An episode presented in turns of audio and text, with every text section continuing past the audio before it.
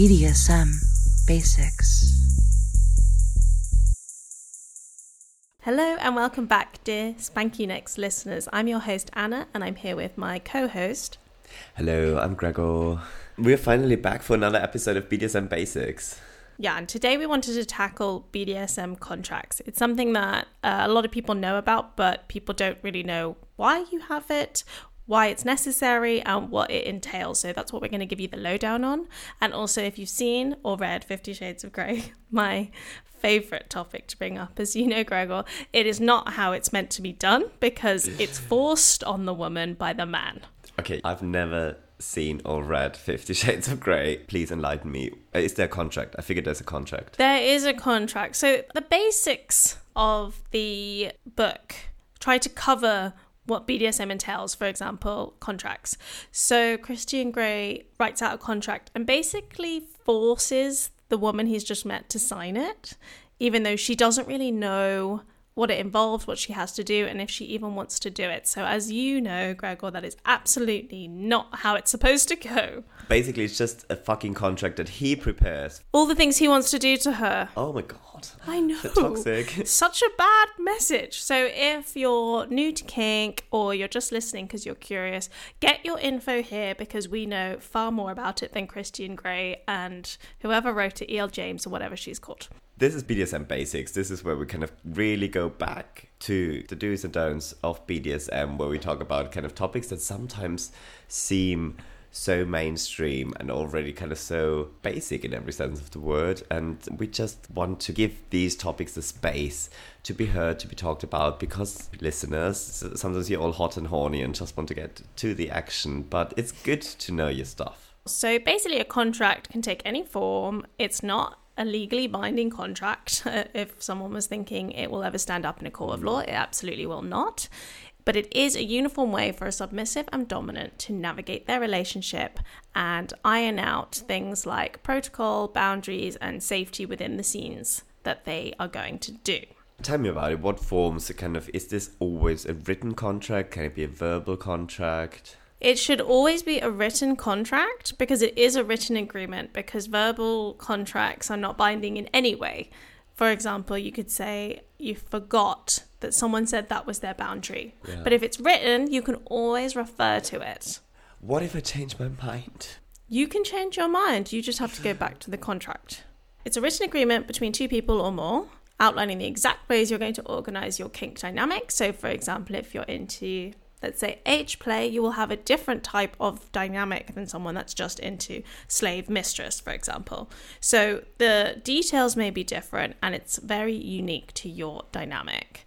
You can get as granular and as detailed as you want, or you can just be quite vague and open for explanation. But it will be different for every person. Okay, so it's basically a written document where you detail your hard and soft limits. We talked about them in another episode. Your obligations you have, but also the responsibilities for the person who tops in the scenario. Absolutely. So I'll come on to maybe the actual things you should include a bit later on. But first and foremost, I would say that a BDSM contract is sexy because you will get to sit down with your partner and think about all the ways you'd like to play and all the things you're going to do together. And it can actually be like a massive turn on. I just thought about this. I think kind of just kind of creating this contract gets you all hot and frisky because that's something we always say kind of good sex and good play is always communication, communication, communication. So a contract will clearly set out the expectations and responsibilities of everyone involved, and that includes the sub. So people think it's just for the dom because they are more likely to be inflicting Yeah. high risk Yeah, um, like activities onto someone else. But this is a process of negotiation, and so by making this negotiation it clear and explicit, you will absolutely know, like you say, Gregor, your limits, your hard limits, things you really want to do, things you're curious about. And what it will take to make the play stop if it gets out of hand. So that's stuff like safe words, and if you'll use a uh, traffic light system. So it will have all those things. So you can always refer to it if something goes wrong as well. Because let's be real, it can go wrong. It seems like a very responsible thing to do, doesn't it? Um, and I, I just wondered, kind of, how many people really do BDSM contracts? Because it also seems like something you do if you already know you will engage in a more stable relationship or dynamic because I just imagine loads of people who just meet on fetish.com and meet up once, they might not take the time to do BDSM contract. Generally, I would say that casual play will not come under a contract. I think you will have a checklist. So you might meet someone online or meet someone in real life and you'll talk about what you want to do and what you want to try and you will talk about safe words and all those things. But I think a contract is more for a more serious dynamic and it's not so much for that casual play. Oh god, this is something so good and so important. Uh, actually, kind of, if you haven't listened to this episode, we talk about this in uh, episode one of this season with Cindy Gallup That so many times you come in all hot and horny with great expectations and think this is what you're gonna do, and then you see kind of life happens and I think this is especially when you don't know the person so much, when it's just more like a hookup thing, and you can talk everything online and everything is good and great. But then you meet the person, and then you just see the dynamic changes once you meet him in real life. And I, I imagine this is when BDSM contracts really come into play, when you already know the person, when you maybe have played already with them, and you think, okay, let's take it one step further and see what are the do's and don'ts of our dynamic? Yeah. Why would you bother signing a contract with someone you only want to play with once? I mean, it just doesn't make sense logistically. Oh. This is when you know the chemistry is working, when you know you're going to explore further kinks together. I think this is where it's really important to make sure everyone is on the same page. Tell me, what happens if the contract is broken? As I said, it's not legally binding. There's not much you can do by way of taking any action, for example, if you have been abused. If something has gone seriously wrong and you have to go to the hospital or something like that, no medic or lawyer is going to see your contract and think, okay, this was sort of consenting adults and it was broken. Even though there have been cases where this has been actually taken to a court of law. I don't think actually anyone's been tried using a BDSM contract. But I think at that point it will go back to the fundamentals of the dynamic and the relationship and if it can work long term and whether it's time to say goodbye because that is consent and trust being broken in the most real terms because it's actually on paper. What I'm getting from this, kind of, on the one hand, by really putting down all kind of the do's and don'ts, but also the boundaries, the obligations that exist in this dynamic. At the one hand, it's I think it increases the dynamic, the communication. But on the other hand, I think it's a really good framework for what people can expect. Yeah, I really think that vanilla couples should be doing this. It actually makes total expand sense. Expand on this. Expand on this. Let's say you're in an open relationship. That that's mm. probably one that is more likely to be like this because often play partners you won't have just one play partner in BDSM, yeah. or you'll have your sort of cohabitation partner. And I often have heard from people who are in open relationships or are experiencing a change in their relationship, going poly or something like that, that one person seems super clear on what the rules are, and one person or several people don't. And that's when communication hasn't been that successful. Because I think what is allowed and what is not, and how they're going to navigate it, and it might change as the dynamic goes on, but you have to keep checking in. And there's no sort of written word. Imagine if you had a contract about that, you'd be like, aha, I told you I was right. Honestly, I think this is such a good point because I really imagine this moment where we sit together and come up with a contract and really, what we said before, talk about everything that's good and okay for you and what's good and okay for your partner or partners. But then, what I really, and this really goes against Fifty Shades of Grey, of course, because I think dynamics also change so it's so important to revisit your contracts and to change them and to revisit how you make your dynamic work. Absolutely. I think once it's not serving you anymore, that's when you look at it again. And that's why, you know, some people like them printed. If you're of that mentality, that's fine. But I would keep it more as a digital contract that you can constantly edit. So something like Google Docs or whatever, like Canva, even, although you'd have to make it private probably. So you can constantly edit it because, like you say, Gregor, dynamics change, especially when you're in the experimental phase where you're just getting to know each other. There will be things that you thought you'd like, you absolutely won't. And there'll be things you think are your hard limits that you will go there. Exactly, exactly. What I really, really like about this is that we have this a lot because, um, as you know, we work for fetish.com, and so many times we hear people saying that I don't have any limits, and I really get where where this comes from because when you're kind of behind your computer and at home and then you you're kind of all horny and want to meet people and it's all kind of wow really exciting. But it's just not the truth. Usually you should really go with what feels good for you and you should really know yourself and know your limits. And i think kind of setting up a bdsm contract or just having the conversation gives you the space to talk about what's okay and what's not okay for you Let me tell you what a typical BDSM contract will include and the details. So, it will generally start with a statement of purpose of the contract, like a formal document or legal document does. And then there will be affirmations for both the dominant and the submissive partner. Then there will be rules for the submissive partner to follow and responsibilities for the dominant partner to take on.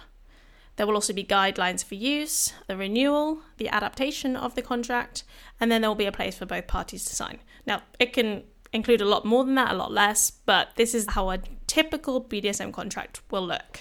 Honestly, I really get what we said before. I get horny only kind of listening to this because it's really kind of like, oh, you already have the expectation of play.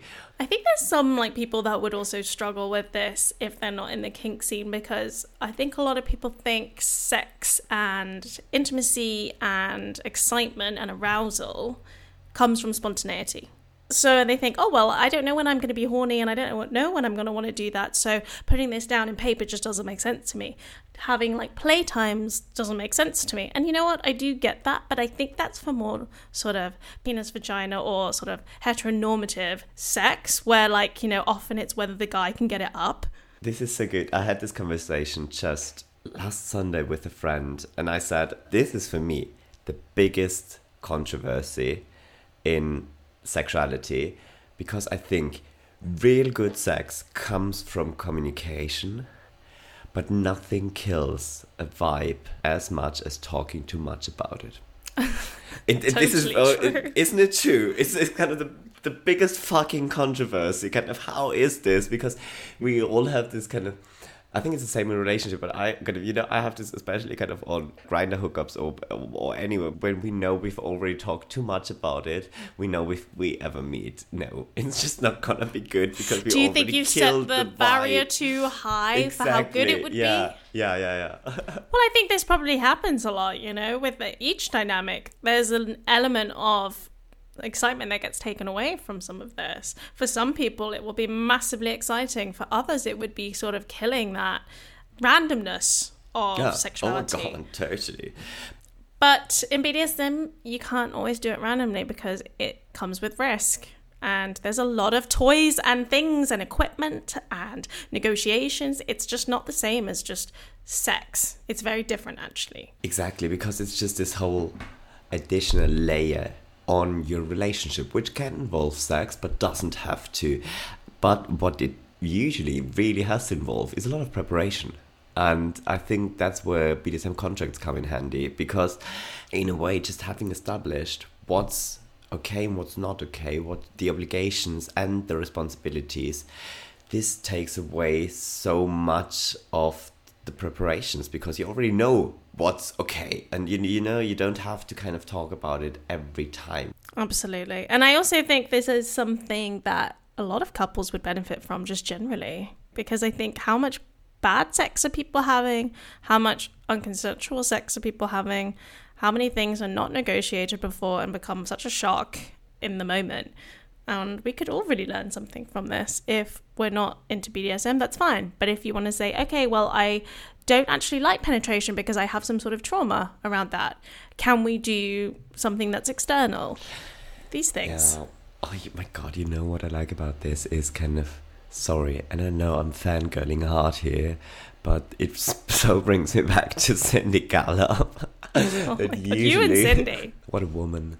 The thing is we usually we have these assumptions of what we have to like and of how sex should look like and of how even of how bdsm scenarios should look like or should be. And i think this ritual, this space of coming up with a BDSM contract really gives you the opportunity to revisit how you feel about yourself, how you feel about being with a partner, and what you want to get out of that encounter. So basically, don't sign it if you're not comfortable with 100% of it. Enjoy it. Look online, get some resource of things you'd like to try if you're new to kink, and have fun with it. Exactly. Never see a BDSM contract as an obligation as they do in fucking stupid Fifty Shades of Grey, but see it as an opportunity for you to really express your needs, your wants, and what really gets you hot and horny. And I think I've said hot and horny like five times in this podcast already. Um, I like yeah, it. And, I like it. and- that's what it's all about in the end pleasure. And let us know how it's going for you. Really, I think we would love to hear from people how their BDSM dynamics work, how they do their BDSM contracts. A hundred percent. And until then, keep it kinky. Oh, keep it kinky. Goodbye, everybody.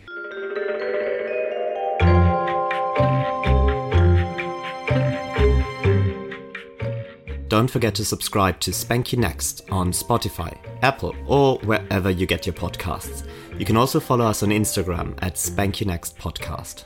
If you'd like to connect with people who share your kinks, sign up to fetish.com for free or download the FET app from Google Play Store and the App Store now. And for any one of you who is looking to deepen their knowledge of kink, head to the BDSM training school on fetish.com and enroll in a course now. And last but not least, shout out to our producer Billy Cragen, our kinky team, and everyone who makes this podcast possible. Oh,